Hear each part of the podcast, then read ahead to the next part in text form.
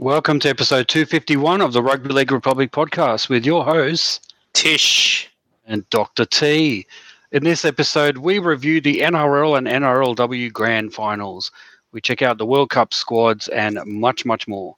Join us as we build a rugby league community for all. The Rugby League Republic podcast starts right now.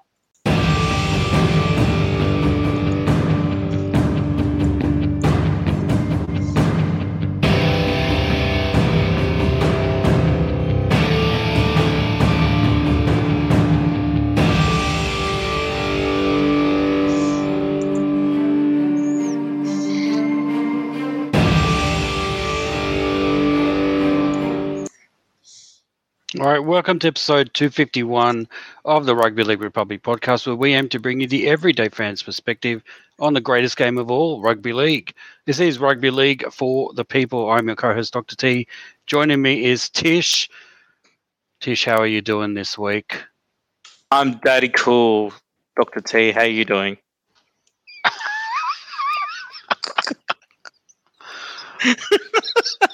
I am copying the three game suspension and not paying the fine. yeah, That's what I'm doing. that's right. That's right. Somebody, well, well, well. I, if you hadn't already noticed, guys, I am over the grand final this year as an Eels tragic. I'm sure all of you Eels fans out there will recognize this uh, coping mechanism, emotional coping mechanism uh, through humor. Uh, because if you uh, if you do anything else, the uh, what we saw on grand final day this weekend uh, would would uh, bring you to tears because uh, as a Eels fan, we were I have to say for 75 minutes we were terrible. Mm, Um, well, mm. let, let me backtrack a little bit. It Yeah. wasn't so much that we were terrible. Uh, we were, a- and there are reasons for that. We can go. In, we Yeah. will go into it. yeah. We will review all uh, you know, the men's and the women's grand finals because Mm, both had really, uh, oh, really were fantastic games. yeah. Um, not if you're a Eels fan, but Mm, but in general, if you're a fan of rugby league, you would definitely be a fan of what you saw. So much positives to come out of, and drama to come out of NRL Grand Final Day. But as a Eels fan, oh geez, we we left probably I would say our worst performance to last. I think, and and the Panthers left their best to last. Um, and you can never win. You can never do that on a grand final. You'll get punished, especially with a team as good as the Panthers. Um, so we're going to talk about not just not just that, but we're going to kind of uh, review the grand finals, but also look a bit at the fallout, both for the Panthers and for the Eels, Mm. because there is there've been some interesting narratives to come out of this Yeah. grand final. So uh, I think we should explore that a little bit, and Mm. then we're going to talk about the World Cup squads because uh, we're going to, you know, it's going to start next week. the The 2021 Rugby League World Cup is starting in 2022. um, Yeah. A year late, uh, obviously. You know they uh, they had to uh, reschedule because of COVID reasons last year. Um, yeah. So Yeah. Tish, yeah, interesting grand final, eh? absolutely, absolutely. And you know what? Like uh, rugby league, right? It it is the sport that never gives, uh, you know, never gets tired of giving out. Right? There's so many things to talk about out of this grand final. You know, it doesn't even feel like the season has ended. Right? It actually feels like we're still part of the season, even though the, the season has officially wrapped up. You know, we've got no more NRL games. Obviously, the World Cup starts in a few weeks. So obviously, we're going to be uh, talking a little bit about the World Cup, but you know, interesting stories uh, coming out of the grand final and crazy uh, going ons. Uh, you know, you just uh, referenced uh, Ryan Matterson there. Um, but you, you obviously, you know, there was another little incident that I don't think we're are going to talk about, but the Mark McLinden accident uh, incident. do you do you know about that, Doctor T? Well, we I do know about it. Well, we didn't know about it until like yesterday, I believe. Uh, Yeah, so yeah. the day before. It, I didn't notice it that there was a uh, I wouldn't call it a streaker, an intruder, a field intruder Yeah, uh, on the NRL Grand Yeah. Final day, and uh, and and what did we Mm. find out? It wasn't just any any old nobody. Who was it? it was Mark McLinden, Former? NRL star Mark Yeah. 1998 Rookie of the Year. Did he give an example or, or a reason why he decided to? Was he was he doing it for? Was it a, a Black Lives Matter thing? Was it a? Uh, It was ca- climate change. Was it a Canberra Raiders uh, Lives Matter? Was it a Cowboys got got mm. dudded in mm. the semi final kind of issue? What, what's the deal? Did well, he have a you know, reason? He, he's a Canberra uh, Canberra Raiders great, and uh, you know there was uh, the Canberra Raiders coach took. You know, there's a big rivalry between Canberra and Penrith. You know, they they did the Viking clap uh, Ricky got suspended after some comments after a Panthers game, you know. Um, and then here we go, Mark McLinden, um, a native of Mullumbimby, which is uh, in Byron Bay. Um, yeah, like we're going out there and actually, uh, yeah, making a protest. And uh, yeah, as I said, Dally M, Rookie of the Year in 1998. And I've got to say, uh, I did see a bit of the footage. There was some lovely bit of deception um, from Mark McLinden. I, I, was just wondering whether Brad Arthur thought about having him on as the 18th man. Um, you know, like you know, he could he could, he could have substituted. And uh, look, it's not all bad news uh, for uh, you know Parramatta. You know, on a personal note, um, you know, uh, Brad Arthur's son got to play his very first grand final. So, um, you know, big big congratulations to the Arthur family. Uh, you know, obviously dad losing as coach, but son getting some game time. You know, well, you know, so um, five, not five all minutes. bad news for Parramatta. Yeah, yeah, no, we'll, we'll talk about the detail later. But look, it's uh, yeah, you know, and he didn't need to storm storm the field like Mark McLinden to get onto the ground. He actually had to do it legitimately for an mm. actual team. But um, yeah, interesting. Look, hopefully we'll find out what, what on earth that was all about. but anyway, well, um, well McLinden yeah. never got to play in the NRL Grand Final. But at least he could say that he got onto the field at a grand final. Um, That's right. He can update his Wikipedia page and say, "I was there." Yeah, on the, on the ground. Uh, he was there at the ground. You know. That's right. Uh, take that, Ewan McGrady. You know, or Gary Larson. You know, take that. He he he he got there one step further. So there you go. What was what was his stats? Was it was it one tackle evasion? Did he did he manage to get at least get past one of the security stuff? Because you'd think a former NRL player would be able to you know, put on a bit of a sidestep and at least get past one. Did he make yeah. a tackle break? What was what was his meters after contact, post contact meters? What do we know any of the stats on Michael uh, look, I'm pretty sure he's there. There was there was at least uh, three tackle breaks uh, against the security guards. Um, so, so that's, so that's more than the Eels in the entire grand final against yeah. the Panthers. So his objective was to t- was to chain himself to the post and he did actually touch the post. Um, and I think he got half the chain link around it before the security guards were able to come, and then he just sort of run off. And yeah, and he, yeah, he stepped a few, and then they, they finally got him. So yeah, it was uh, it, it was very interesting, and um, wow, yeah. Well, look, I think stuff. just just just like the media coverage in the last day or two, I think we spent way too much time talking about Mark McLinden. so yeah. let's move on to our tackles, and here we go. We, our first tackle is the review of the NRLW Grand Final. Here we go.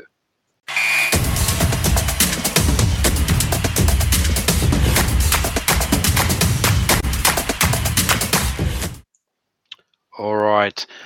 So the Newcastle Knights in the NRLW were victorious 32 points to 12 in the end, running away with the victory against the Parramatta Eels. Although I think the scoreline flatters the Knights because I think the Eels were, uh, you know, were very, very much in this game. Uh, tries to Kiana Takairangi, two tries to her, uh, to Emanita Paki, Romy Teitzel, Tamika Upton, Jesse Southwell and Yasmin Clydsdale.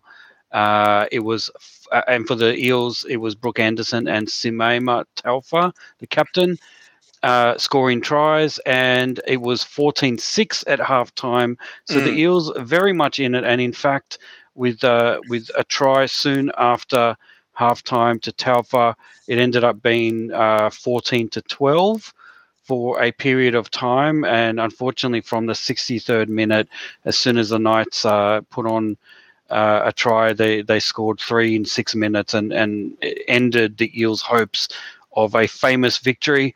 But the Knights fully deserve this. I think they played, uh, you know, def- big defense wins the big games, and the Eels threw mm. everything at them, especially in the early part of the first half.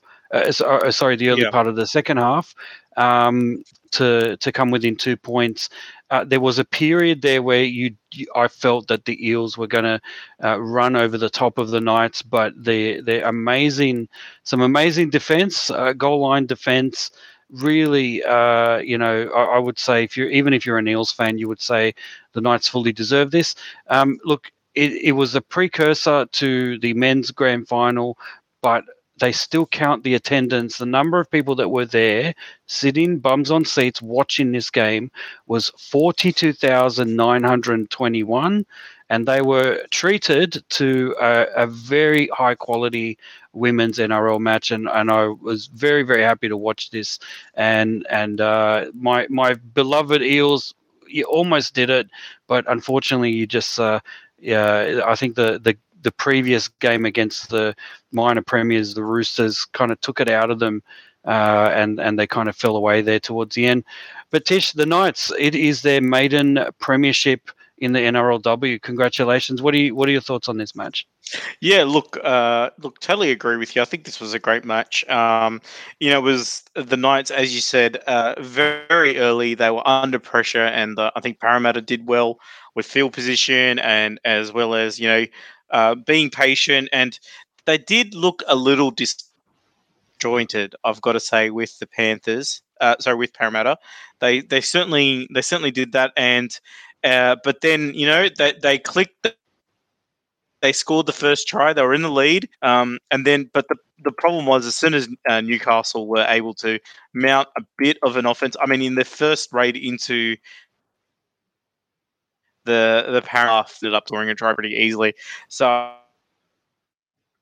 I think Parramatta probably probably the defense unfortunately worked um, for them the way they wanted to work out. But look, I think yeah, it was a great it was a great exhibition of of uh, women's rugby league. It was great to see that the um, you know two teams were playing in the grand final that never played before, and obviously Newcastle winning it through. And you know next year the the se- season expands again to ten teams, which is also very exciting. Um, so so hopefully, you know, obviously more great women's rugby league to come. Um, you know, I thought also this is kind of interesting, but like you know, the first few minutes um, in in well, you know. I th- I'm just trying to look at the the stats because from from memory, what what I record about this game is that you know when the game was very free free flowing, Parramatta definitely looked like the better team. But then when there was you know uh, but then the, when the penalties started mounting up against Parramatta, or, the, or when the game actually turned a little bit slower, that's when Newcastle, with their yeah slightly larger forward pack and more experienced team, were able to to sort of dominate. So I think I think probably what the Par- Parramatta Eels uh, women's team, I think they've just got to keep the game flowing as quick as possible um, because they seem to do better when the game is flowing. Um, and if they could just keep the the pace up, I think they probably could have even won that game. So I was a bit of a miss opportunity for them a little bit. Um, with with that said, but look, um, taking nothing away from you know the women's team. Uh, um, for the whole, yeah, their team as well, and I think yeah, well done uh, to them. So yeah, I think what a great game. And um, next year, my Tigers they're in the NRLW, so I can't wait to see them. Uh, hopefully, not finish ninth um, out of a ten team competition. oh, you'd hope not. but it, it would be good.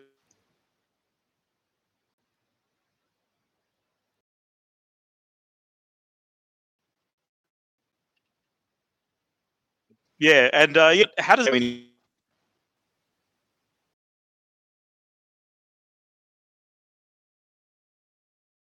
Yeah, Doctor T, there. Hello. Sorry, uh, something's. Hello. Breaking. Yeah. Yep. Can you hear yep. me? So, what was the last thing you asked? Maybe you might need to.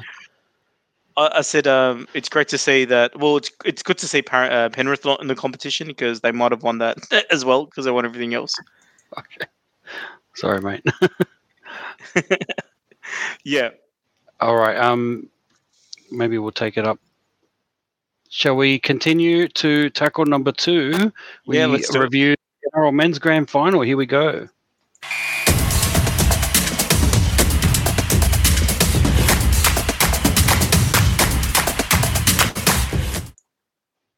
All right. Uh, Well, the NRL men's grand final, the big show, the big dance, it was all Panthers.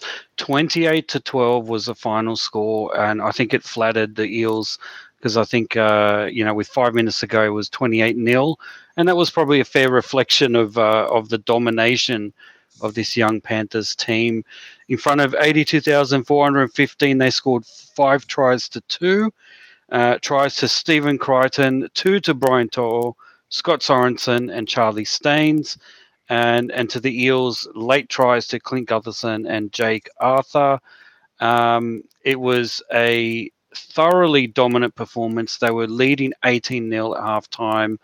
Uh, you know, I can't I can't go by without saying yes, there were some dodgy refereeing decisions and bunker decisions, some really puzzling ones. But I think if you're a fair dinkum Eels fan, you would say that even though you're not, you might be upset about that.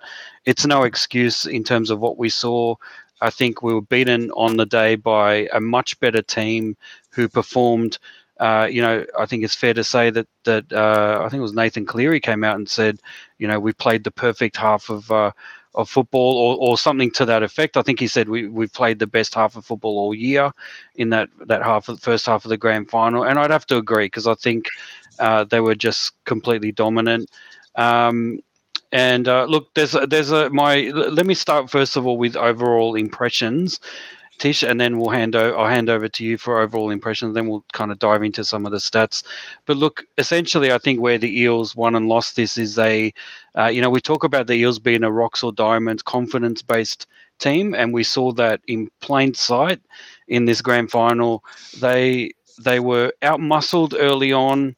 Uh, they were actually pretty competitive early on, but as soon as they they dropped that first try to Stephen Crichton, it was uh, it felt like the floodgates were going to open it felt like mm-hmm. they they were throwing everything into tackling the Panthers, but they were just not getting enough uh, field position, enough mileage. They weren't. Um, the the the Panthers felt like they had much quicker delivery from dummy half. They were making more meters over the advantage line. Uh, the Eels seemed like from the very beginning they were on the back foot, and uh, and and you know by the time um, by the time halfway uh, half time came, it was 18 0, and it almost felt like a repeat of the 2001 grand final when we were down 24 0 uh, at half time, uh, which was uh, you know not too far off the way the way uh, uh, we were dominated uh, on Sunday, and you know the Panthers as well. They you know they they played very well. They did what they needed to do. nothing too fancy uh, in terms of uh, you know just the basics, getting the basics right, uh, quick speed. Um, like I said, the Eels. What I what what I felt was frustration watching them. I felt like they were doing one out hits, hit ups. Uh, no second phase play almost at all. In fact, I, I'm going to look at the stats soon, and I'll, I'll see if, if it's get gets confirmed uh, how many offloads they had because I think they tried to throw the ball around towards the end, but it was just it was to no avail. I think it was just too late at that point. Um, uh, really, a completely chalk and cheese type performance from the Eels compared to what we saw. Look, even in the preliminary final where they got beaten by a similar score, um, they were in the, the entire game up until the 63rd minute uh, or whatever it was when Mitchell Moses got knocked out. It was this was a completely different uh, performance, even though the scoreline was very similar. Um, the Eels from the very beginning just didn't seem switched on. They didn't do what they needed to do, and the Panthers taught them a lesson. And and they, uh, you know, considering that last year they won the grand final by two points from the Rabbitohs, it was uh, disappointing to see that the Eels didn't kind of at least uh, take some lessons from that performance and and from the Rabbitohs and look at what they needed to do in the grand final situation. There was also talk about the grand final week being uh, poorly managed by Brad Arthur and his team. So uh, you know a lot of the talk was around, you know, the Eels were acting like this is a this was a, a, a normal game of rugby league, but it, it was definitely not, and neither is the lead up to it.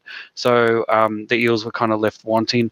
Um, given how many times I've heard this before 2001, 2009, and again in 2022. You would think that uh, someone from the Eels would teach uh, future grand final teams a lesson on how to handle the pressure of the week. Um, I don't think it was a pressure thing. I, th- I think they just uh, were out muscled early on and, and just couldn't find their rhythm. And once they, they were behind on the scoreboard, it was game over.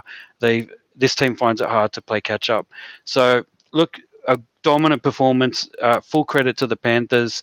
Um, we'll talk later about the you know what this means and how dominant they were in the other grades as well because they won all the other grades. Jersey Flegg. Uh, what was the other one?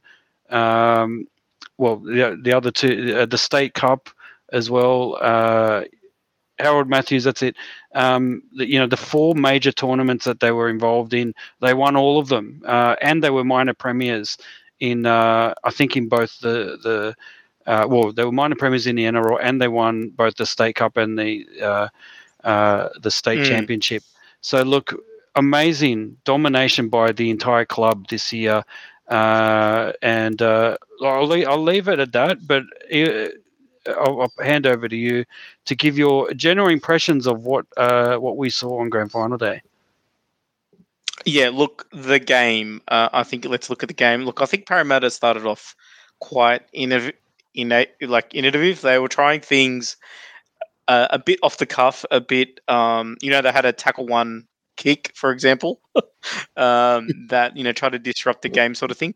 Um, and if you recall, a week earlier when South played uh, Penrith. I think South tried to do the same thing with the um, Latrell Mitchell kicking it back, right, and try to and, and trying to get a uh, kicking duel going against Penrith, but Penrith didn't. Uh, Penrith didn't bite. So yeah, yeah, they sort of did that. But look, I think, I think uh, maybe I'll just go back a little bit. So um, I noticed this. Okay, I'm gonna I'm gonna talk about in 2020 the Mel- Melbourne versus Penrith because I noticed when Penrith came out, they looked super nervous, and Melbourne came out super relaxed, and then they were able to take it out.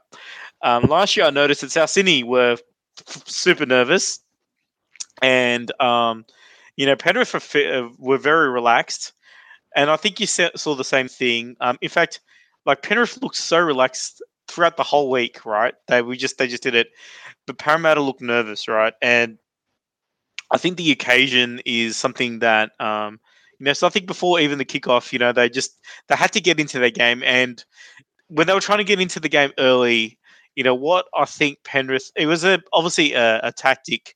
They had a disruptor, and the disruptor's name was now I just forgot his name. Moses Leota. That's it. right.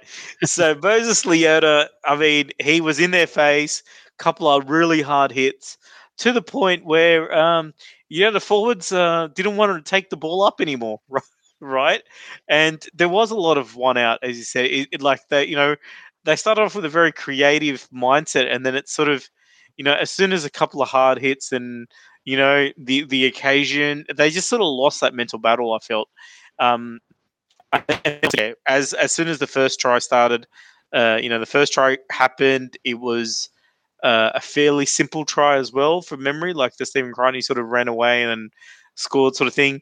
Um, you know, it just it just looked like they couldn't get back into the game, and that was a bit of an issue. And and I think they had to think about this too. Like, um, you know, one thing about rugby league, um, you know, we we sort of talk about you know defense wins premierships and you know this is what you need to do with your attack and things like that but i think you got to remember that this is a continuous uh, sport right i mean you go from attack to defense and defense from attack and you know attack from defense. It just goes back and forth the whole game. So there is a fatigue factor that gets into the to, to rugby league. But on top of that, it also means that the way you attack affects the way you defend, and then the way you defend will then affect the way you attack, right? So with you know Parramatta, right? They knew that you know I uh, that uh, Nathan Cleary is going to have a superb kicking game, and they've got to make sure that their back three are going to be well covered or you know are, are going to be able to uh, withstand Nathan Cleary. But you know they did pressure Nathan Cleary from time to time, but not the entire game, right? On his kicking game. So therefore, Parramatta they catch the ball. Gutherson's got nowhere to run basically, because he's fielding most of the kicks. I don't think they dropped. I don't think there was any mistakes from the back. But Oh, there was one. Waqa Blake made a mistake for sure. Oh, yeah. okay. Well, yeah. Look, I mean, it was going to happen, right? So, yeah. But but what did happen is that uh, I, I can't remember where Gu- uh, King Gutherson was able to uh, to sort of um, get uh, any any runs. You know, he wasn't able to like if Dylan Edwards would would return the kick, he would run twenty meters before he would get get to the line of defense, right? But the defense was already on top of Clint Gutherson as soon as he uh, as soon as he caught the ball, right?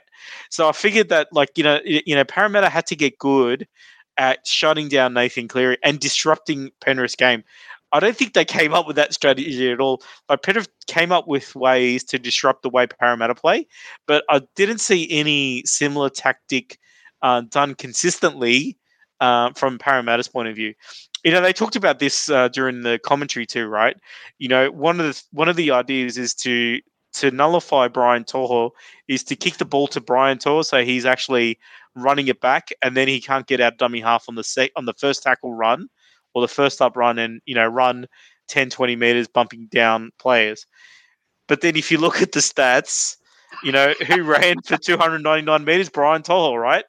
They did it once or twice but they just didn't do it consistently enough. Um, so I don't know if the circumstances meant that they moved away from their game plan. Like they didn't they, they tried to they weren't patient enough to try and win the game in the 79th minute if that makes sense. They which is what they had to have beat i think that's the way they've beaten parramatta and melbourne and all the teams all the top teams that parramatta normally beat they normally beat them by beating them in the last minute of the game type thing. Unless unless somebody gets sent off that's a different story but they weren't they they grind they grind them down. Yeah, yeah. they grind them down. They grind them down, and they and, and if you look at the Par- Parramatta tries, the best tries of the game were the ones that Parramatta scored, right? And they did score. I think they scored the late consolations. They were both the final two tries of the game were Parramatta tries, right? So yeah, they just like they just had to keep it tight for the other seventy minutes of the game, basically, you know. Um, but yeah, they just they just weren't consistent enough. They weren't dogged enough. They yeah, it was and I think they just yeah, it was just they weren't mental. I feel like they weren't. They have the talent. They have the talent, man. You could. There were glimpses where you felt like they had the talent to win the game, right? And they just they just didn't. Uh, look- of course, uh, yeah. That's that's a frustrating thing is that we know they've beaten the, this team Yeah, during the Yeah. year, um, and and for all the talk about you know the the Panthers really you know putting their best performance out there on the day, I I kind of get the feeling that that to some extent the Eels played into that. So there's Yeah. the flip side narrative, which is you can only play as good as your your opponents let you, and that's part of it for sure. But I think the other part of it is if your opponents are terrible and not playing their their A game, and they're Mm. not playing to their strengths, and they're playing dumb footy, and I'm going to get into some of that in a minute because I felt this is where I feel frustrated, and we have the same discussions when uh, when the Blues lose to the the Maroons uh, in a similar way. I felt that uh, you know Mitchell Pearce was uh, was channeling his namesake. Uh, sorry, Mitchell Moses. yeah. Sorry, There you go. I, that was a Freudian slip. I, I, I was meant to do it the other way around.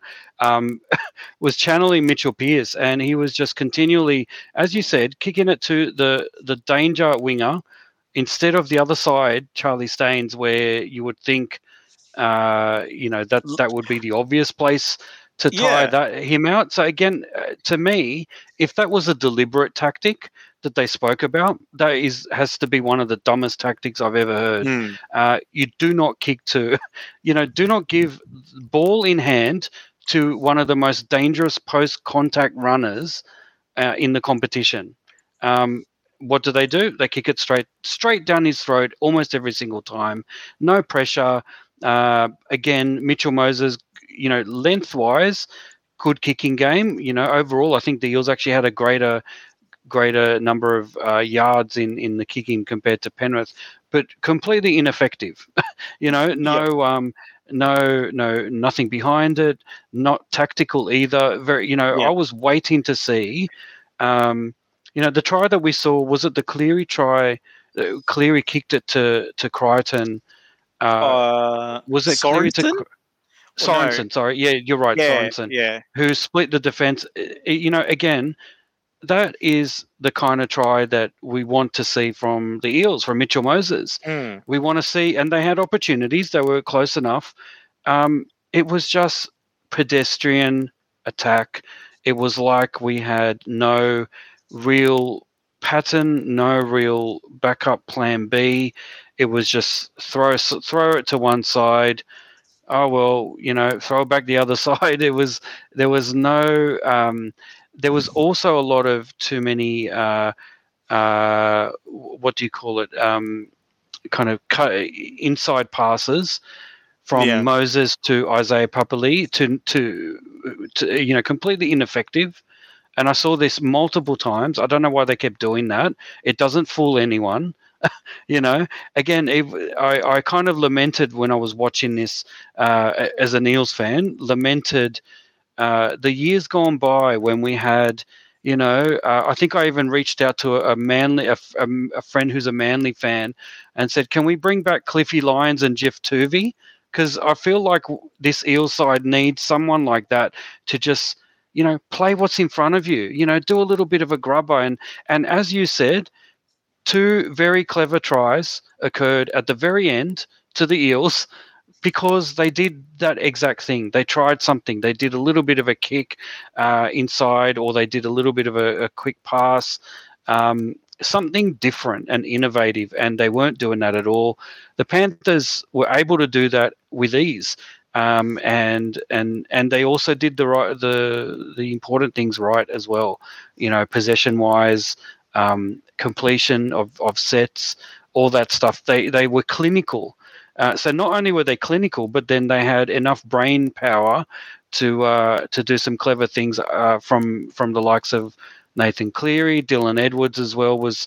Um, I should mention he was a Clive Churchill medalist, and there was and one incident well deserving. There was one incident. I do not agree with this being compared to the great Scott Sattler tackle in the 2003 oh, yeah. grand final, but but certainly it felt that way to to a lot of the fans because the Eels were kind of desperate to to get any points. Um, Bailey, uh, what's his name? Bailey uh, Simonsson. Is that his name? Yeah, yeah. Bailey uh, it was Bailey Simonsson. He was. Yeah, he uh, uh, collected a a clever short kick from I think it was Reed Mahoney actually, uh, potentially, or maybe it was Mitchell Moses. You know, dangerous kick inside your own half across field, but he collected it. There was a bit of a break on. He was running, only had Dylan um, Edwards to beat, and headed towards the side sideline and got roundly collected and and tackled across the sideline. Now those of you who know anything about rugby league and and the better ways that you can carry a ball, you'll know that uh, what he did uh, was completely, uh, you know, not textbook. Um, and and exactly what happened in the Roosters uh, Panthers grand final in 2003, which allowed Scott Sattler to run down the winger and uh, and and tackle him. Um, what Bailey needed to do was to put the ball under his left arm and fend Dylan Edwards with his right arm. It was it was mm. a hmm. simple a simple, you know, it's a rookie error and he basically had no fend at all and it was easy enough for a legs tackle to to take him over the sideline and uh, completely nullify and uh, hand the ball over to the Panthers. So again, that was to me that was a typical example of um, not using your brain, not having the uh, the the football brain to to do what need, you need to do to get past your player, and the doggedness of the the Panthers. Um, that to me, in all in one, ten minute, uh, sorry, 10 second kind of passage of play, um, typified the difference between these two sides on the day. Um, but yeah, stats wise, I mean, I'm not even going to bother looking at the stats because I think you'll see if you look at, uh, as you said, Brian To'o, most run meters, uh, Clint Gutherson actually had most run meters for the Panthers uh, for the for the Eels. When you look at uh, the team stats, you know it's all about possession, time in possession, completion rates, run meters, post contact meters. Almost every single stat was won by the Panthers. Oddly enough, offloads 19 to 6, won by hmm. the Eels. But I think that was all in the space of the last five minutes because they had nothing nothing doing otherwise. Um, and, and so in this case, it was the number of offloads is reflective of the desperation they had because they were unable to muscle their way over the advantage line. Uh, and uh, yeah, and so look, um, very disappointing for the Eels. I think the other kind of thing to note, uh, a couple other things around grand final day in general. Um, it was great to see Jimmy Barnes back at, uh, you know, singing his heart out at uh, at, an, oh, yeah. a, at a grand final. Um, that was awesome to see. it was awesome to see the uh, the really great welcome to country as well. Mm. Um, I thought that was fantastic. Mm. Uh, what else did we see? Uh, the Legends Parade of no shows. That's right. That's right. The yeah, the, uh, but there, there were some other nice touches as well. I think there was, um, uh, you know, going out onto the field with the players were some. Uh, I think for the Panthers there was uh, there was a gentleman with a disability, and I think he had. Mm. Um, you know, it was good that they sort of eh, they were very inclusive. Both teams really very inclusive of uh, of kids, etc. I have to say, one of the funny bits at the end when uh, the uh, the players were given the medals um, at oh, the end. Yeah, what was well? There's a couple of things. What was funny was the uh, well, Dylan. There was commentary around Dylan Edwards. He was announced, but he's he's uh, as the Clive Churchill Medal winner, and none of his teammates congratulated him. In fact, they ignored him, which is a bit funny. Now, I I mm. would err on the side of I don't think they dislike Dylan Edwards. I think what happened was they were told that he had won the medal, and they probably didn't hear properly that that he had been called to to jump up. I think they were sort of too busy. I don't know what they were doing, but celebrating and talking amongst themselves. It looked really bad though, so that that's one thing.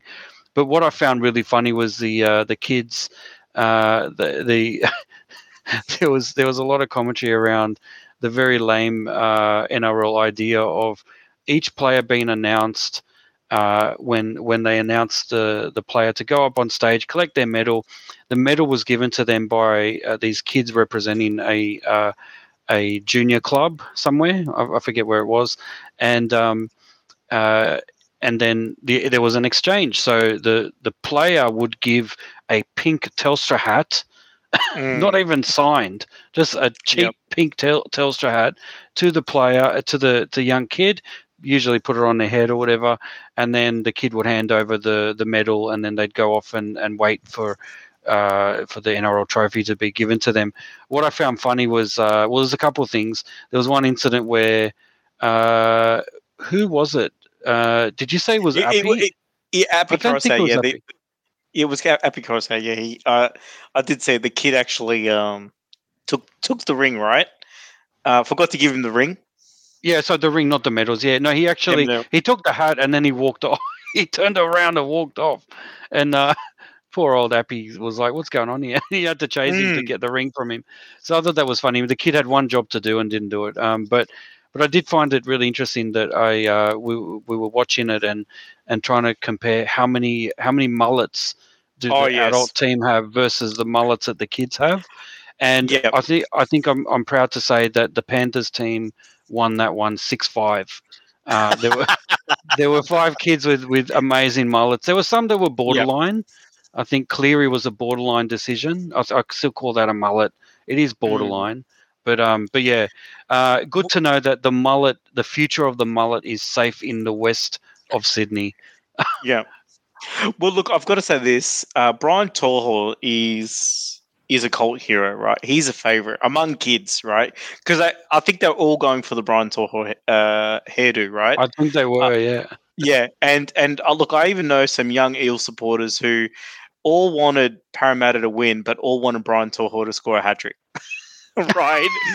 so, like, wow, you know, like, that's that tells you something about how popular he is, eh? Yes, yeah, it does. It shows that mathematics it needs work in Australia, right? Um, you know, if if the team that doesn't win has a hat trick scored, the other yeah. Anyway, so like the but but yeah, but it just shows how popular it is. And yeah, look, you know, the other thing about the medal ceremony, like I don't know if they've seen this, but they got you know, like there's got players and players' families and maybe some supporters.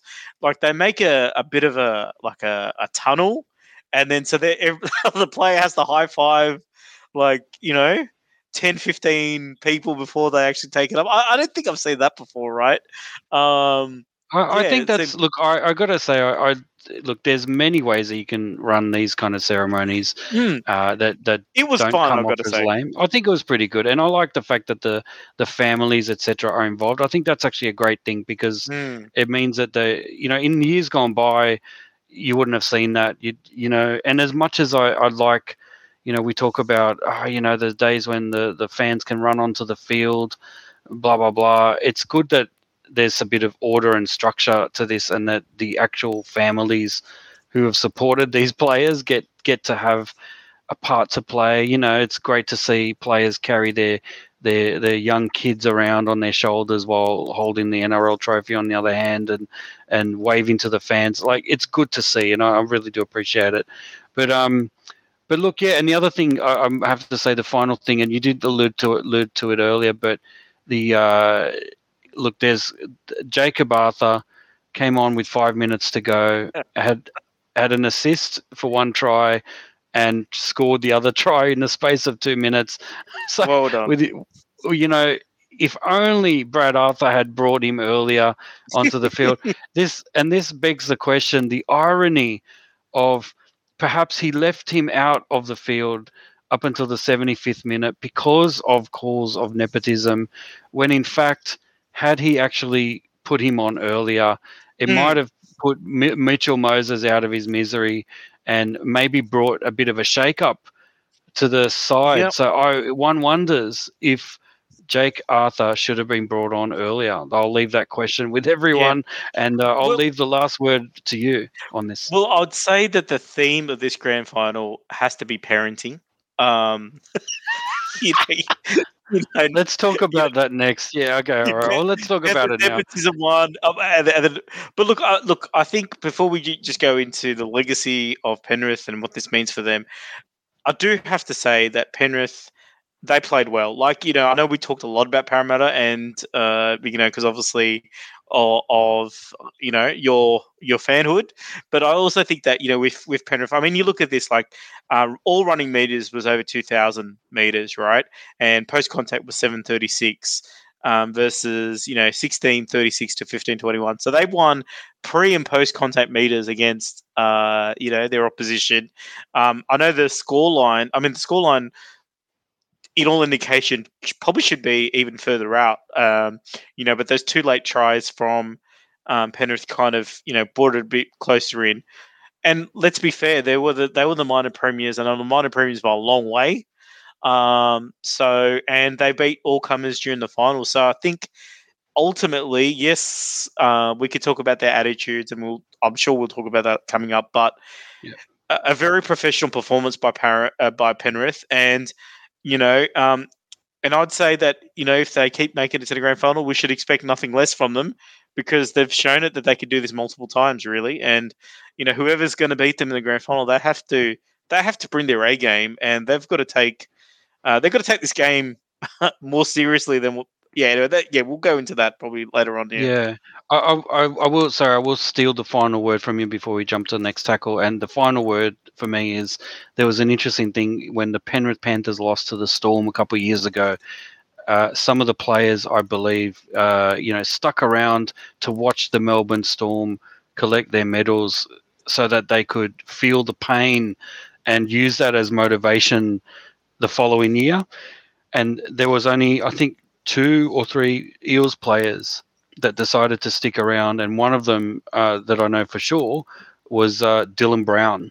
Uh, considering he didn't really turn up and didn't really play the way the way we expected him to, it was very interesting to see that here is a player who, and he explicitly stated that he wanted to feel the pain. He wanted to watch the Panthers collect their rings and their medals or whatever, uh, so that he could feel the hurt and it will make him motivated to work harder next year. So I'll leave it at that because I think that's an interesting uh, little, you know, it's a bit like the the Michael Jordan in the Last Dance kind of thing. Dylan Brown's watching, going, and then I took it personal, and then you know, and then the next year he, he ramps it up. So look, we'll leave it at that. But we're going to talk now about the Panthers. Is the this the start of a Panthers dynasty? Tackle number three. Here we go.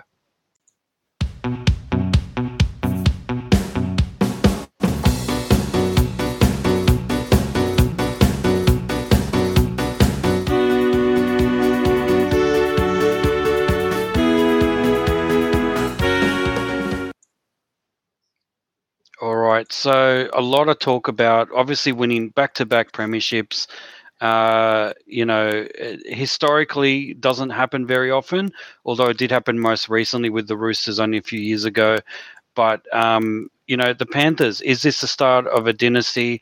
Uh, you know, where why didn't the Roosters continue their dynasty? You know, what what's going on? There's a lot to be said for the way the Panthers not only won the the premiership, and as you said, they were minor premiers by by a long way, by a few games at least. And uh, they won all four grades, uh, all four available competitions. They won, uh, and so I think it's a clean sweep. And it's I think it's the first time in the 115 year, 113 year history uh, of uh, of rugby league in uh, in Australia where a team has dominated every single available competition like this and especially in modern times i think it's a massive achievement and and look one of the the questions i have is you know is it time to consider an NRLW Panthers team? Now, we did speak earlier about the fact that there it is expanding the NRLW competition. Unfortunately, next year we're going to see a new Canberra Raiders, Cronulla Sharks, North Queensland Cowboys, and West Tigers team but no Panthers team, which is which is eh, really odd because you would think that that um, you know it's almost the missing piece of the puzzle there for the mm. Panthers as a true dynasty is, is domination in the women's game. But maybe that will happen. I, am sure that if they continue to dominate the NRL, that that there, there will be very loud calls for an uh, NRL. Um, you know, and, and wouldn't it be great to see the actual Pink Panthers the girls wearing pink. I mean, that would be amazing. But anyway, um, the Panthers. Is it a dynasty? Is it the start of a dynasty? Is it uh, has Phil Gould set up uh, this club for success in in future? We were talking not that long ago about uh, people making fun of him about you know where was your five year plan? Well, yeah, it took 10 years or seven years or whatever, but look at them now. They are absolutely um, you know, ticking all the boxes. And uh, and I guess the question is, will Phil Gould do the same thing with the Bulldogs in a few years? Um, but look, let me just start with the broad question, Tish. Uh, is this a dynasty for the Panthers? And if so, what what are the secrets ingredients for for their success?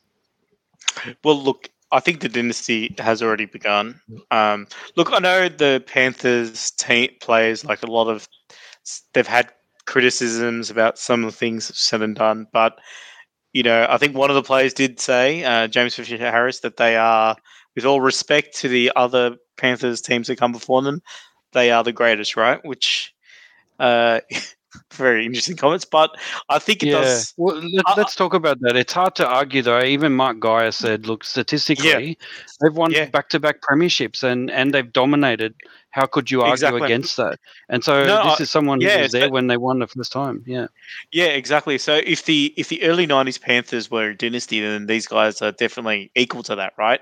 And I think it is a dynasty, right? That is um, that is going to to to be there for a long time because you know for years prior to the whole Phil Gould 10 and 5 years i remember lots of people saying hey what's wrong with penrith you know what's wrong with penrith you know they've got the biggest junior region in the sydney basin but you know uh, they're not in the final series. They should be in the final series every uh, every year, right? And then you know through and look, Phil Gould is obviously the guy that you know, was the mastermind of it. But there was a lot of people that got involved and made it happen too. So I think, and I think Phil Gould will be the first one to admit that as well, by the way. So, you know, it took a lot of people to build the infrastructure that they have now, but it's the best and it, it the best infrastructure, it, uh, you know, coupled with the largest um, you know, lo- the largest junior area in the Sydney Basin that they have. Um, they're also in an area that uh, is rugby league crazy, right? And they've got a supporter base, and they've got you know kids who want to represent Penrith. They want to play for the Panthers. Um, they want to play for their local team. So they've they've you know they've they've done the they've done every aspect of their club really well, and, and I think Penrith Panthers are probably really. I mean, they're the they're one of the clubs that the the um, you know they're, they're the most passionate uh, around their team.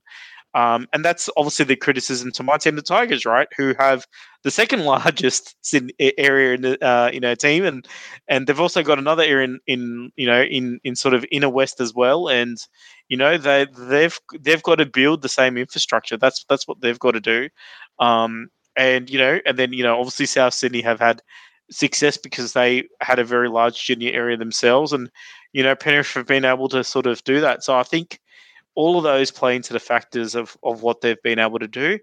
Um, there is some disruptors because, uh, as I know, uh, just because you can produce great juniors doesn't necessarily mean that the juniors are going to end up playing for you, um, or end up uh, and playing well for you if they if they do do there. Um, because ultimately you've only got what 30 to 35 spots every year for first graders. Um, and then so a lot of these kids that are coming through their system to get their opportunity they might have to go elsewhere. And i think this is the this is the jigsaw this is the uh, the roller coaster that penrith uh, administration need to be able to manage to be able to um, to be able to keep their success moving forward. Yeah, and so I think the the key for me, just on what you're saying, the key thing is that Gus has established, you know, uh, there's a couple of reasons why. Like, what's the difference then in the situation you've just put forward in near future? You're going to see lots of Penrith juniors go elsewhere because they simply have to because the numbers aren't there, quite frankly. And so how is that different to what the situation has been in the past, where juniors are poached by other teams? Well, the difference is the pathway. The pathway, a clear, high quality pathway that encourages the junior talent to stay at the Panthers and to learn the the craft, learn the game, and and learn with each other, play with each other, and then make make their way through uh, the system that wasn't there before. And I think uh, we'll talk about it in the next tackle, but I think that's what the Eels are missing. And in fact, a lot of the teams are missing, uh, you know, and I think that's why, as much as people love to uh, to crap on Phil Gould and and and his opinionated and you know he's narcissistic and whatever, people say all sorts of things about him.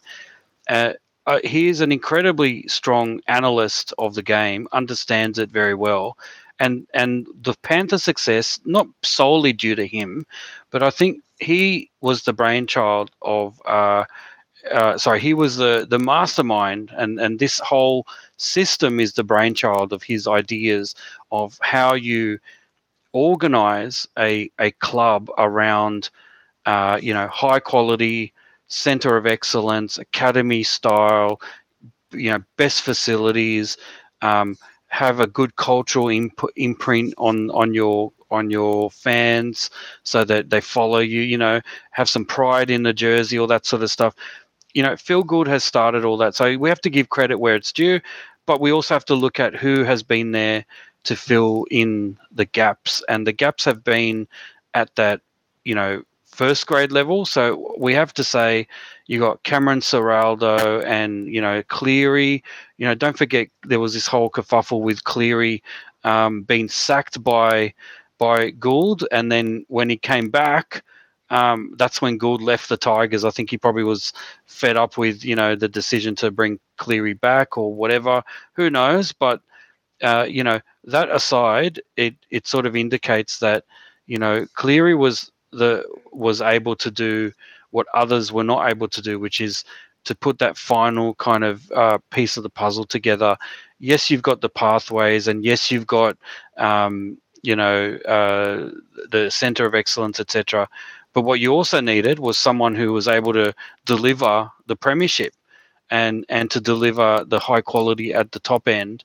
Uh, so that the likes of Crichton and Luai, etc., who have played together as juniors for so many years, are actually improving and getting better and better and earning representative honors and all that kind of stuff. So I think, you know, yes, it is the start of a Panthers dynasty. Yes, I think a lot of it has to do with what Gould started, and and what Cleary and Ciraldo and others have continued. Um, it remains to be seen. They will be losing Ciraldo to the Bulldogs next year, so they will be losing one of the the brains of uh, of this Panthers coaching uh, outfit. I wonder whether the loss of Ciraldo is uh, whether whether we're underestimating that. I wonder whether that's that's going to play a big part in in maybe uh, the the Panthers not getting the success that they uh, that they want next year. Um, and and the other thing I worry about, and I have to allude to this, is some of the discussions that have been had, the sledging between the Parra, you know, Parra are our sons, you know, Api south, yeah. The Koroisau, right? The Tigers, yeah. Sledging the Tigers, you know, um, and uh, and I don't I don't count the uh, Fisher Harris comment as part of that. I think that was someone sort of saying, "Look, I think we are the best of of uh, of our club," and and I would agree with that. But look, in terms of the other sledges, and especially Luai has has been a bit active on social media.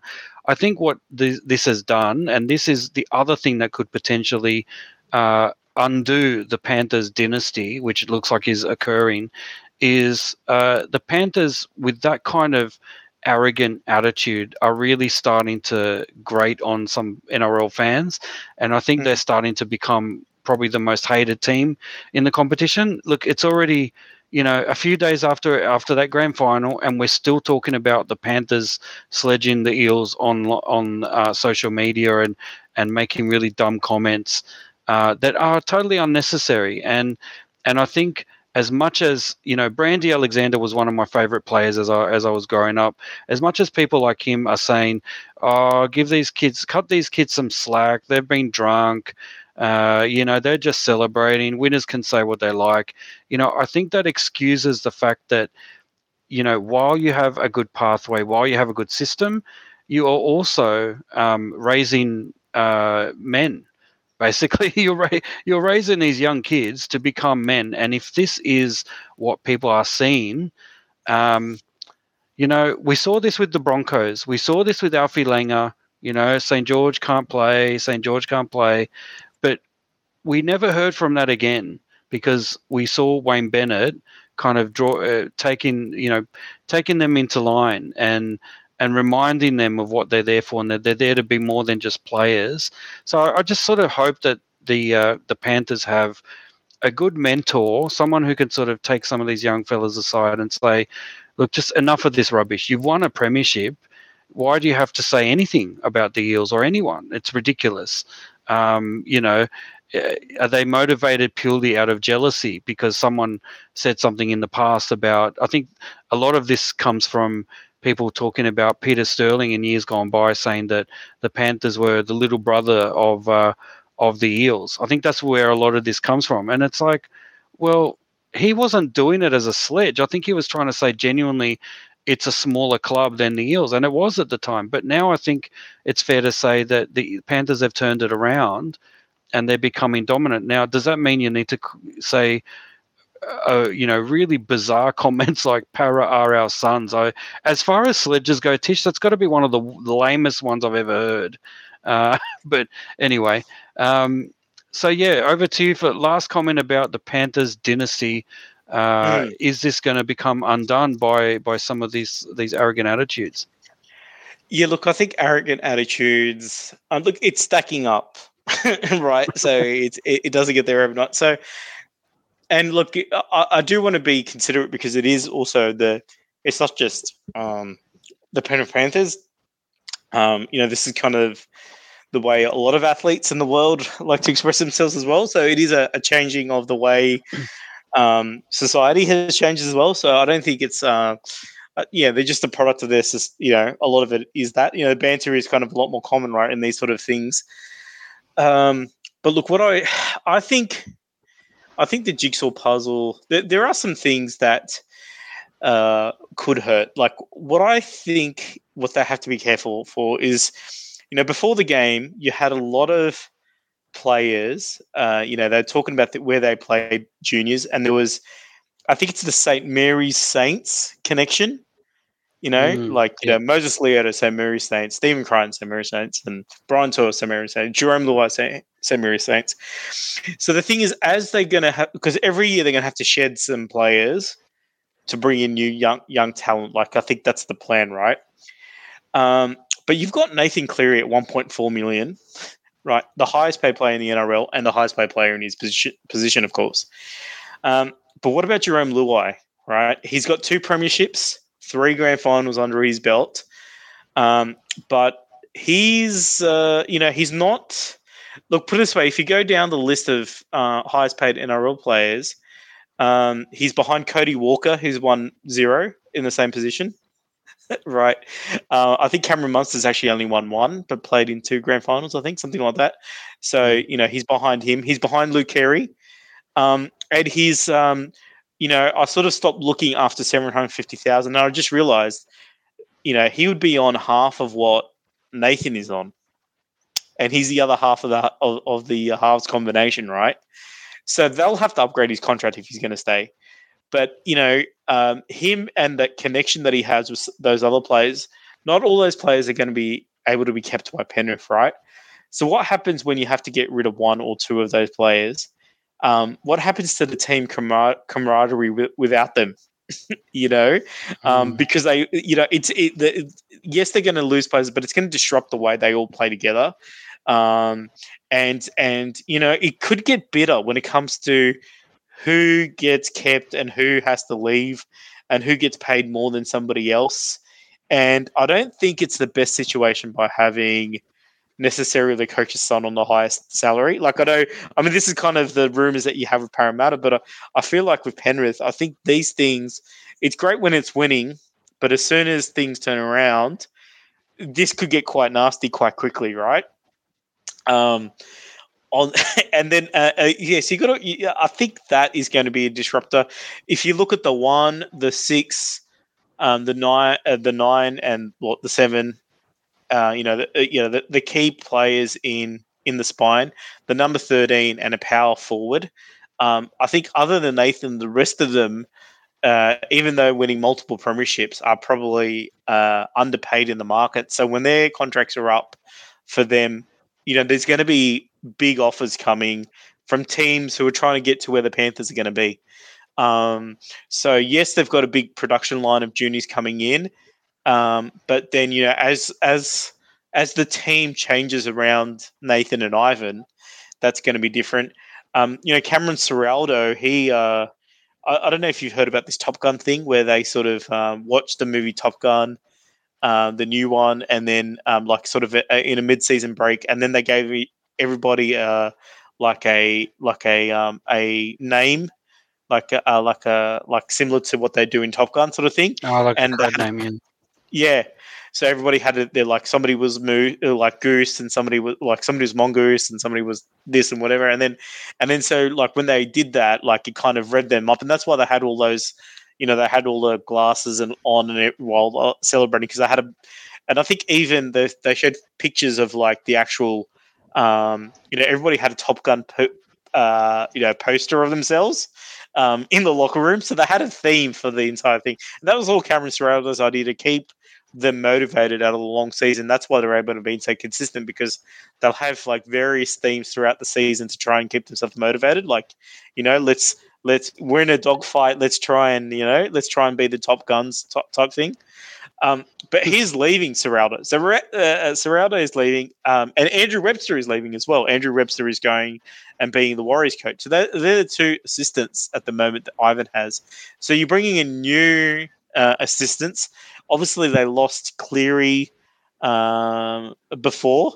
Uh, and I think prior to Cleary in the Anthony Griffin era, there was another one that went on to play, uh, to coach the Titans. Just forgot his name, but he was also involved in the Penrith. So they've lost assistant coaches along the way as they bring a new one. So, so I just wanted all these changes as they happen. I, I don't know how it's going to impact their dynasty, but who knows? Doctor Tao could be all, all wrong. They might they might have already figured out a way to keep all the players under a salary cap. Um, but maybe the sombrero has moved to Penrith. Maybe instead of a salary sombrero, it is a salary cap mullet. yeah, that's right. All right. Let's let's move on a little bit further east to Parramatta. Tackle number four. What's the matter, Parramatta?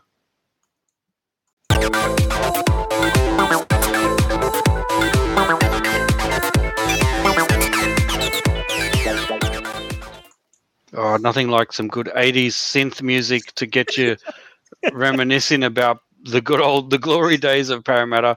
But look, you know, this one won't take that long, but we obviously we've already talked about the Panthers dynasty and and the lessons that you can learn that other clubs can learn.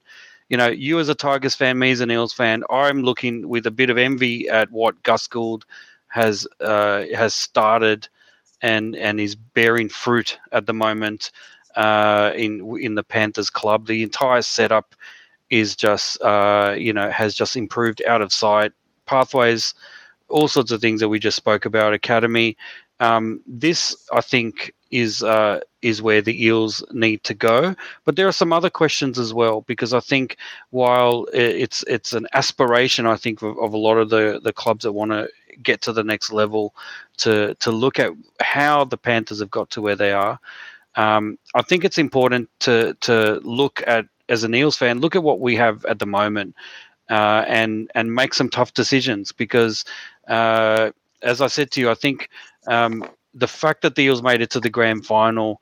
Um, and when they were looking at you know a straight sets uh, you know knockout um, uh, again kind of, you know, it's kind of like a, a Brad Arthur's stay of execution. I think he's, uh, he's, uh, you know, he, has been granted a little bit of a breathing space now because of uh, the fact that they made the grand final. But ultimately, I wonder whether that's a bad thing for the Eels because I think, uh, I think just the way they performed on the day.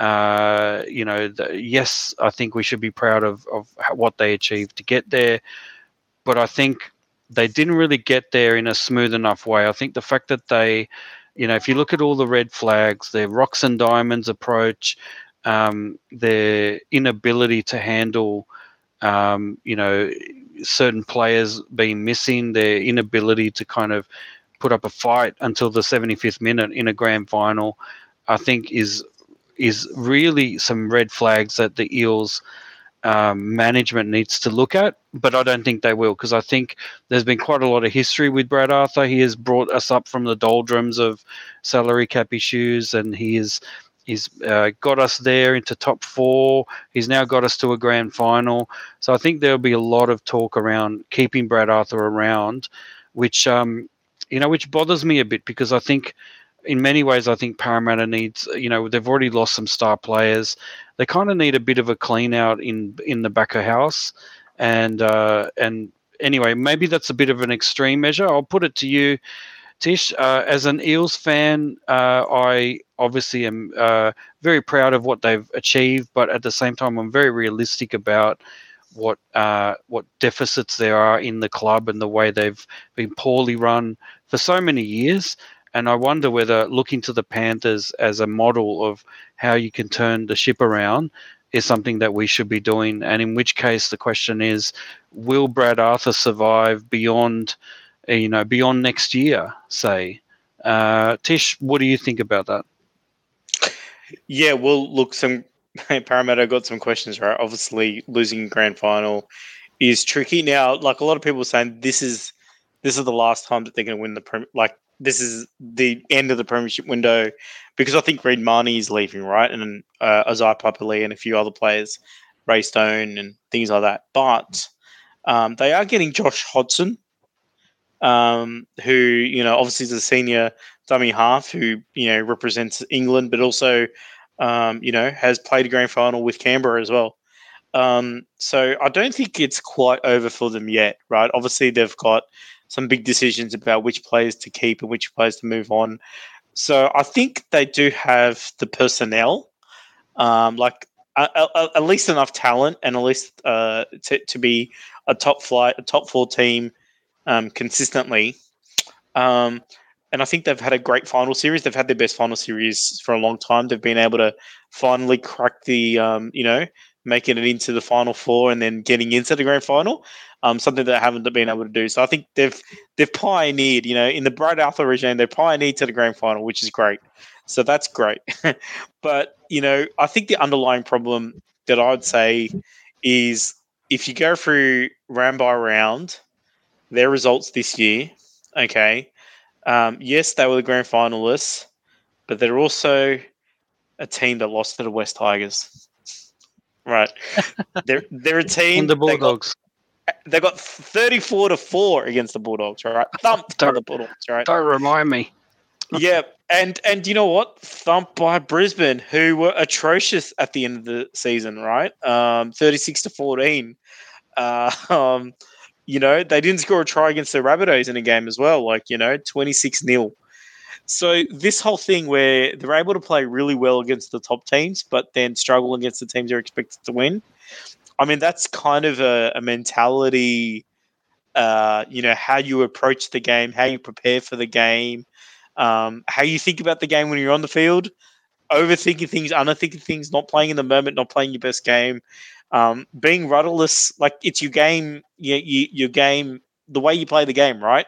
Um, the, your game mentality, right? Um, it, it's something that they need to work on. Is it resilience? You know, you talked about how they're not great at sort of coming from behind, right? Um, you know, is that a resilience thing? But that, they've got to work on how they, you know, how they think about the game as they're playing the game, right? And I think we did see some improvements. I've got to say, like, you know, I think um, there were some games where like for example, I think um, Mitchell Moses. Yes, maybe the grand final wasn't his best game, but there were some games where he really showed um, uh, a, a, bit more maturity and leadership. I think Dylan Brown was really, really good throughout the season too. I really liked the comments that Shaun Lane said that you know sean the you know the the person you know, Sean Shaun Lane's biggest enemy was Shaun Lane, right? And you know, the more he's tried to work on himself and you know not you know and, and work harder at being better is has improved. So, I, like, I, there's some there there are some positive things that they're doing, but I think obviously, you know, we know that they could beat Penrith. We know that they could beat Penrith when Penrith are playing their best as well. Um, and you know, we I think you talked about it when we were, when we were talking about the game. Um, you know, you mentioned like that they just um, you know, they kind of just felt that Penrith were running over the top of them, they, they and they just kind of let them right. Um, and they've got to realize that the you know an NRL game has swings of momentum, and um, you know the one way to you know if if the other team is on the attack and you know uh, the way to to get the momentum coming the other way is through defense, and and I think they knew that early in the season, but they just forgot it on Sunday, right? So I think I think that's I think that's the immediate thing that they need to. I'd say the you know, if we go short term, long term, yeah, long term, you're right, Dr. T. I think they've got to figure out the pathways uh, for their juniors. But I think short term, they've got to work on their mentality. And I think where it starts is, um, you know, uh, okay, I'm just going to use him as an example because he come out, come out and said it right. But Ryan Matterson, right? Um, he's a player that the Penrith pay six hundred thousand dollars a year, which is eleven and a half thousand dollars a week. right? and he gets a fine for four thousand dollars, right? What was it, four thousand um, dollars? So he could either pay a fine of four thousand dollars or sit out three games, right? And because he doesn't want to pay the fine, right, he's going to miss three games for the for Parramatta, and Parramatta, like you know, they they still have to pay him, right? They still have to pay him what eleven thousand times three, what thirty three thousand dollars. That's the fine Parramatta are paying, right? Um, because they don't get one of their best players on the field for three weeks. And isn't it a case of the player putting himself in front of the club? Um, and I think that's the problem with the Parramatta lineup, right? They've got too many players that make decisions that are good for them, but not necessarily good for Parramatta. And until they could get a nucleus of players that want to really win for Parramatta and not just win for themselves, I think that's what's going to be the key to their success moving forward. So I don't know if I'm sounding a lot like Dr. Phil or Jerry Springer here, Dr. T, but um, yeah, I think it's a mentality thing with Parramatta, is what I'm going to say. Oh, absolutely. And I think, um, yeah, going forward, I think they need to really get their heads together. They need to see a sports psychologist. That's what they need. anyway. Yeah. Yeah. All right. Well, let's move on to the next tackle, which is uh, tackle number five. We're going to talk about the Rugby League World Cup squads that have been announced.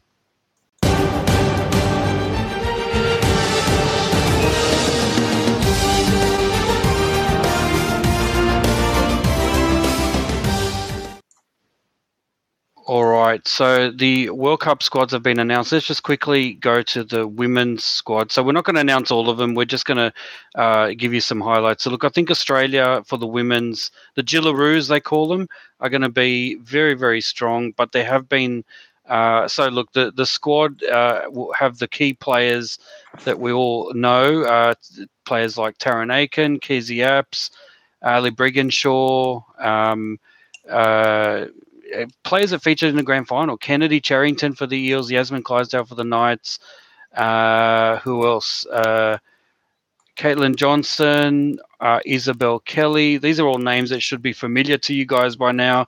Jessica mm. Sergis, Emma Tonegato, and Holly Wheeler. Um, and there's a few others.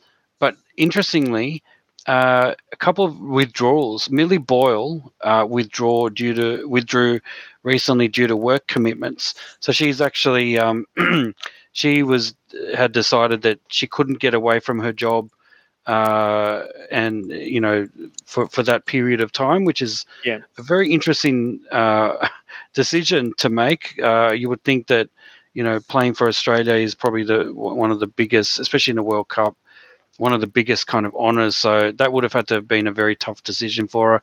Uh, Tamika Upton, who obviously starred in the grand final, uh, had to withdraw due to a calf injury, and that allowed Emma Tonegato and Shaylee Bent to enter the Jillaroos squad. So I still think they're the strongest squad, and they'll win the World Cup. Um, and uh, because we've got a lot to get through, I won't go through the other squads, but um, suffice it to say, next week uh, we'll we'll do a bit of an in-depth kind of analysis of of the the the games uh, and and give some predictions as well. But moving on to the men's squads, so again, there's a lot to get through. We won't go through all of them, but I do want to highlight some of the key players uh, in some of the main ones. So we'll leave Australia to last, but we'll go uh, we'll go for some uh, some of the uh, the names that we know. So England, uh, in terms of one of the favourites, interestingly enough, one of the interesting uh, uh, developments in this is Victor Radley, as we spoke about recently, um, chose to play for England. So he has been named in the squad, which is which is great. Um, and he seems pumped up about it as well. I mean, he's talked about, talked it up in the media. Um, there's only one Burgess brother. Tom Burgess is playing. Mm. Will be playing. We've got the usual suspects there: Ryan Hall, John Bateman, Sam Tomkins is the captain. Uh, Elliot Whitehead is there.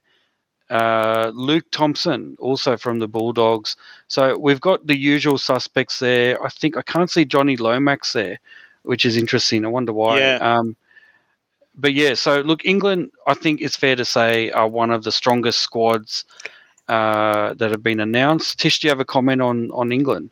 Well, look, the one that I am a little bit um, intrigued about is Dom Young because I know Dom Young is eligible for Jamaica, who are making their first World Cup. So yeah, I was I was hoping he would defect. Um, Well, but he didn't.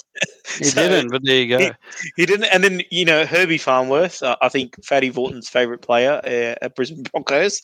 Um, you know, you know he's also playing. So look, I've got to say, you know, uh, uh, uh, obviously it's usually going to be a Super League heavy squad.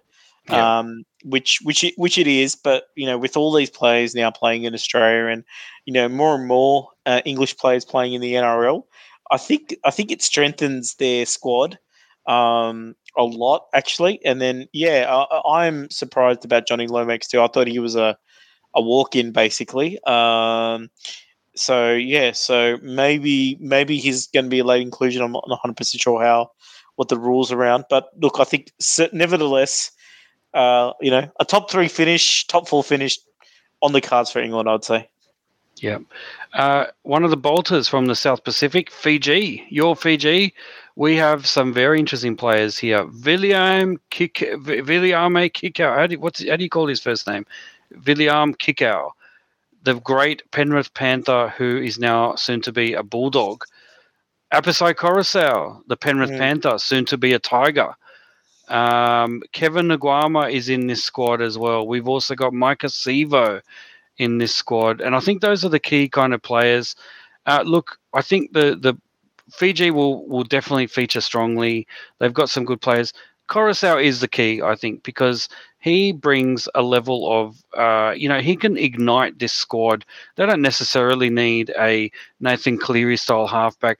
All they need is a player like Koroisau, kick out to do the damage, Koroisau to give you speed in the ruck, and you never know what they're going to get to. So look, um, let's not analyze too much, but Fiji a very strong squad as Mm. well.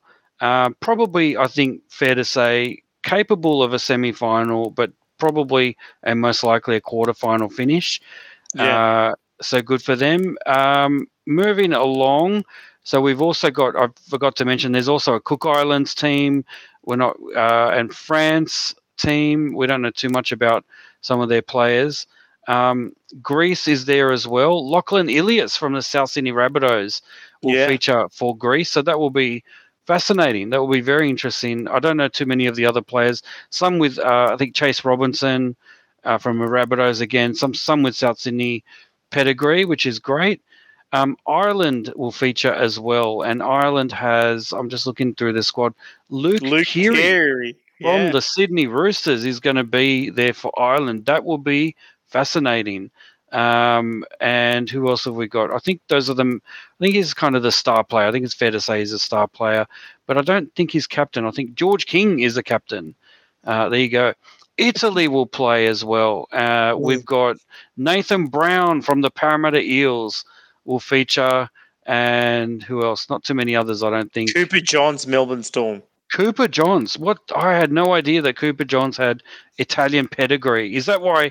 Is that why Andrew? Is he Andrew John? Um, sorry, Matthew Yeah, Johns' like- son. See, that he's he's Matthew Johns' son. So Yeah, that's right. yeah, so so so was Matthew and Andrew Italian representative? Uh, I don't know. And and Yeah. are we, are, should we be seeing a World Cup in the Italian rugby league? Uh, you know, ward, uh, wardrobe. You know what I'm talking about. Cabinet. Uh, should I? Should we be seeing that? I don't know. Um, but Yeah, look, well, Johns. got is it here. uh, Johns qualifies for Italy through his mum's Trish's Italian background, with Wow. dad Triple M Grill Matty Johns. Okay, all right, yeah, yeah, there we go. So Yeah, There we to go. in- the- Yep. he- yeah, so he had to throw in his um his sponsor as well. There you go. Look, so look, Italy. Uh, look, I don't know how far they'll go, but uh, interesting. I think they'll they'll uh, have a good showing. Jamaica is there as well. We won't go too much into that. I don't know of uh, who's the star player there. I'm having a look. I don't think there's anyone that I recognise there. Lebanon will have Adam Doueihi from the Tigers. Um, is Mitchell Moses? No, I don't think Mitchell. Oh, he is. Mitchell He is, Moses has been announced for Lebanon, which is great. Um, and uh, Reece Robinson, formerly of the Parramatta Eels, will be Hmm. there. Um, look, a pretty okay squad. I think they'll they'll do well and they'll surprise a few teams. New Zealand, all right. New Zealand is going to be a real danger here. I think potentially winners uh, up there with uh, I think the the Kangaroos. Um, you know, look at the informed players of you know you've got Moses Leota, you've got Jahrome Hughes, you've got um, James Fisher Harris, Dylan Brown. You know, lots of great Joseph Manu. I mean, you got lots of players that would be considered, you know, almost the best player in their position. Um, you know, so th- that will be a very interesting uh, so I'll go through very quickly, actually, given that New Zealand has so many NRL stars. We've got Asofa Solomona, Jesse Bromwich, Kenny Bromwich, Dylan Brown, James Fisher Harris, Kieran Foran, Peter Hiku, Jahrome Hughes, Sebastian Kris, Moses Leota, Isaac Liu, Joseph Manu, Jeremy Marshall King, Ronaldo Mulitalo, Charnze Nicoll-Klokstad, uh, Briton Nikora, Marata Niukore, Isaiah Papali'i, Jordan Rapana, uh, or Rapana, Brandon Smith, Scott Sorensen, Joseph Tapine, Jared Waerea-Hargreaves, and Dallin Watene Zelezniak. Um, the, if there was a World Cup given to uh, players with the most hyphenated surnames, the New Zealand team would win it hands mm. down because I think I counted six. Possibly yeah. there's more. Um, I, look, I, think it's. I think squad. it's. Um, I think it's. Uh, Oa uh, dash New Zealand. Aotearoa slash New Zealand. Yeah, um, look, and they'll be very strong. Papua New Guinea is next, and look, Xavier Coates is one of the key stars there. Alex Johnston from the South Sydney Rabbitohs, Lachlan Lam, mm. Justin Olam. Uh, this is a pretty handy squad, and I think yeah. Uh, well, I think the two know, best wingers, like in the NRL, two, two, of the best wingers in the world, one of the best centers. yep. You know, uh, look, is that enough to win you games? I don't know. to win the World Cup, is that all you need? I don't know. You never know. I mean, I yeah. think they'll they could be a bolter for for a semi-final spot. I think. But look, the next team I want to go through, who I think will be a clear uh, favorite for a semi-final spot, is uh, Samoa. Um, so have a listen to this in terms of the players that they've got. I won't go through all of them, but they've got Stephen Crichton, uh, Chanel Harris Tavita, Oregon Kaufusi, Spencer Leniu, Jarome Luai, Taylor May, Tyrone May, Anthony Milford, Josh Papalii, Junior Paulo, Jaydn Su'A, Joseph Suaalii, Hamiso, Tabuai-Fidow, Isaac Tago, Martin Taupau, Brian To'o. Um, amazing. I mean, that's mm. that's a, a, a very very strong squad, and to me, you got Milford and Jer- uh, Jarome Luai in the halves directing traffic, and I think this is a very strong squad. Uh, later, I'll talk about Tonga, and you'll compare and see, given what Tonga's done. I think Samoa stacks up very nicely, at least on paper.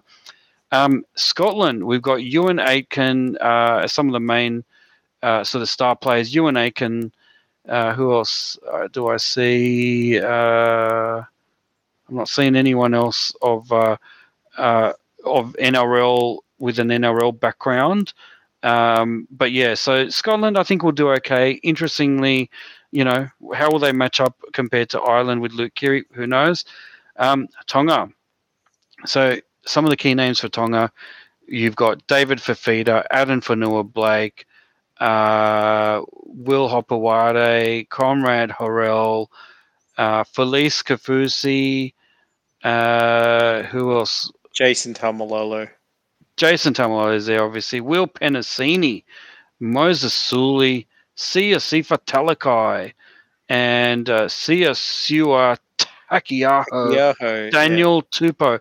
Look, you've got a team there again of pretty strong backline. Mm. I'm not sure whether the halves uh, are enough, but let's not forget it's not, not just about the players. They're going to be coached by Kristian Woolf, mm. and who has just come off four consecutive premierships from St. Helens.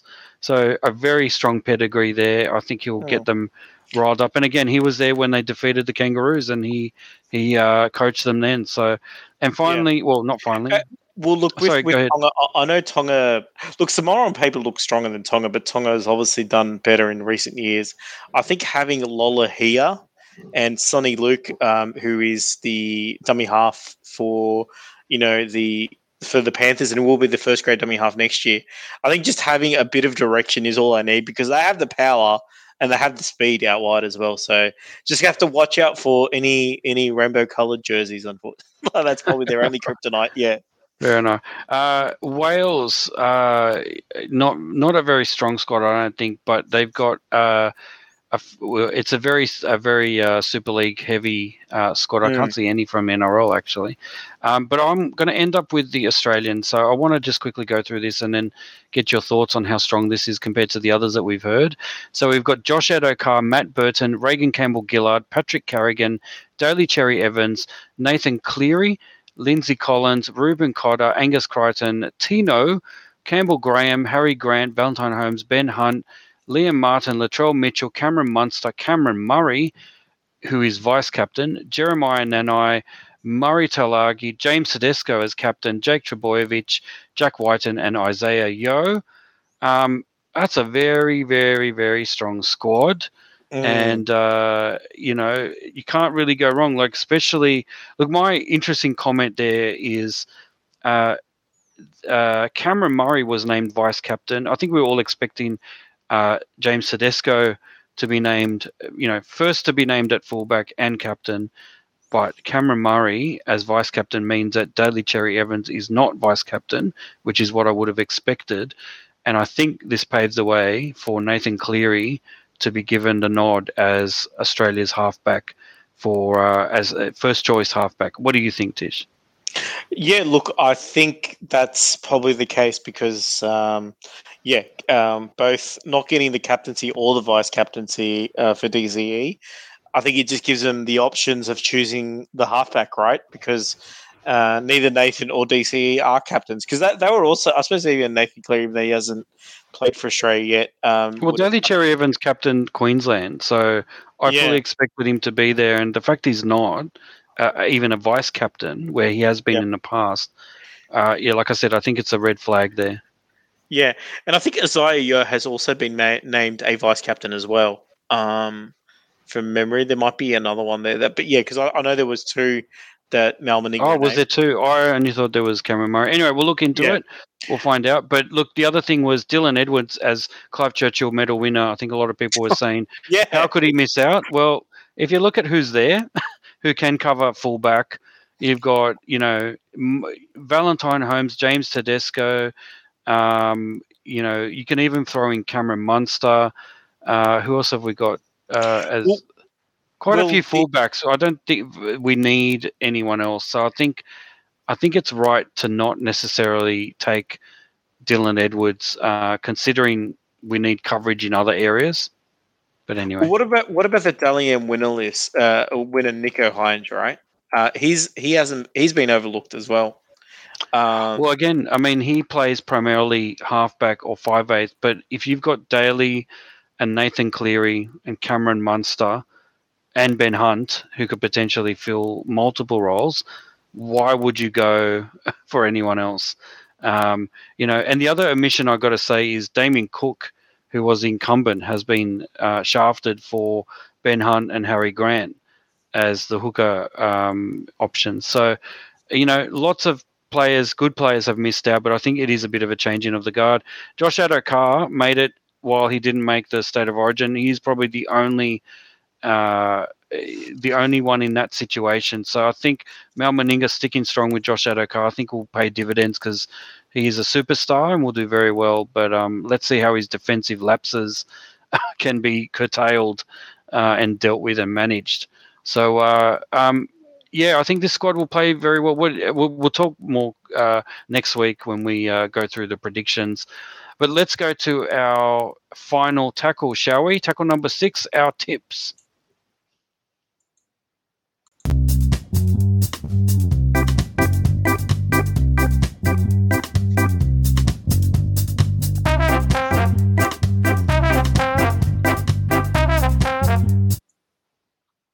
All right. Our tips. So after grand final day, you got three out of three. Tish, you got the Panthers and Knights and the Panthers, and I only got one out of three. The first Panthers uh, state championship, which takes me to 146 and you to 149. But I also wanted to use this tip section to take a look back at some of our crystal ball predictions. Um, and most of them have been completed except for one that's still in play. So, firstly, we've got predicting the uh, top eight, uh, and you got six out of the eight. I got five, so well done. Predicting the NRL Grand Finalists, I predicted the Grand Finalists, Eels and Panthers. Unfortunately, I predicted the Eels to win. Uh, you predicted the Eels and the Roosters, and so I'm going to give you half a point yeah. for that. At least the Eels made it, so that's good. Uh, well, the Eels, uh, the Roosters probably would have had a chance. So you know, I'll give you half a point for that.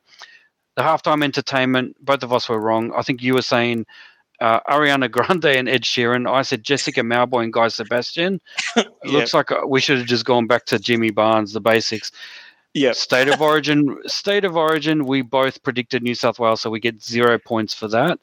Um, and uh, predict the biggest NRL news story of the year. You predicted the Eels will win the grand final as the biggest news story. That didn't happen, but my one is still in play. I'm predicting surprise World Cup champions Tonga. And so that could still happen. So I'm going to leave that one open. So potentially I could get one point for that predicting the biggest RL scandal of the year. You predicted a cyber hack that caused the end of the NRL bunker. Um, unfortunately, only if it was sponsored by Optus would Optus. that have happened. yeah. But no, you were you were almost there, but not quite. So so zero points for you for that, and zero points for me because I predicted the social media scandal involving Ricky Stuart and one of the Raiders players' wives or girlfriends. Now I was close. Ricky Stuart yeah. was involved in a scandal, calling someone a weak gutted dog, but that is not the same. So even though it was look the crystal ball, I think we both need to kind of wipe it a bit clean, and so we can see a bit more clearly. Because I think uh, we were kind of almost there. We were in the ballpark of of particular scandals, but not to be, um, and certainly not the biggest RL scandals of the year. Predicting the first NRL coach to be sacked um, now you predicted Trent Barrett. I predicted Todd Payten. My God, who ended up being coach of the year. So don't believe me. Well. But Trent Barrett did get sacked. Unfortunately, he wasn't the first. It was Nathan Brown that was the first to be sacked this year. So uh, we we no points for, for us, unfortunately. Predicting the biggest NRL rising star. Now you predicted Tyrell or Tyrell Sloan from the Dragons. I predicted Nicho Hynes, and I would I think I'm going to mm. give myself a point for oh, that because he won the Dally M Player of the Year. Definitely yeah. a rising star, has risen to the top. So well done, Nicho Hynes. The Renaissance Player of the Year. So this, I guess, is a player that uh, you know a comeback of the year kind of thing. Mm. You picked Jackson Hastings from the Tigers. I picked Jack Bird. Now Jackson Hastings did have a little bit of a comeback, but I don't think it's I don't think it's enough. I think it's fair to say, point. yeah, I just, yeah, I'd yeah, agree. but but he had definitely the makings. I, I, think, look, I think he might he might be in play for next year, Renaissance mm. Player of the Year, because I think he's sort of down in the doldrums again. But look, predicting the biggest NRL hero of the year, you pick King Gutherson, I pick Mitchell Moses. Unfortunately, the grand final didn't didn't uh, eventuate that way, so zero points for us. And finally, the NRL villain of the year. I picked Daly Cherry Evans. Tish, I'm going to read word for word what you said. Panthers Young Guns. I am going to give you the point for that because up until the grand final, I would have said no. But since the grand final, literally in the last few days, the Panthers Young Guns have been uh, have quickly turned the rest of the NRL fans against the Panthers. So I I I think it's fair to say that look, while we talk about the refs and the bunker being some of the villains of the year, I think the Panthers young guns are really doing uh, doing it well. to take the mantle. So I'm going to give you a point for that. And look, after all those points, and noting that I've still got one open for me with the Tonga uh, prediction, that takes uh, that gives you 7.5, gives me 7. So you are up to now 156.5, and I'm up to 153. Keeping in mind, we have predictions for the World Cup, which mm. I hmm. think what we'll do is we'll predict the Rugby League World Cup games, group games initially. We'll do them as a batch, and then we'll do uh, each each week as the finals roll around Uh, so I think we'll do it that way. But yeah, look, I'm still in the hunt. I'm only three and a half points behind you, but uh, with a few games to go in uh, the Rugby League World Cup, who knows?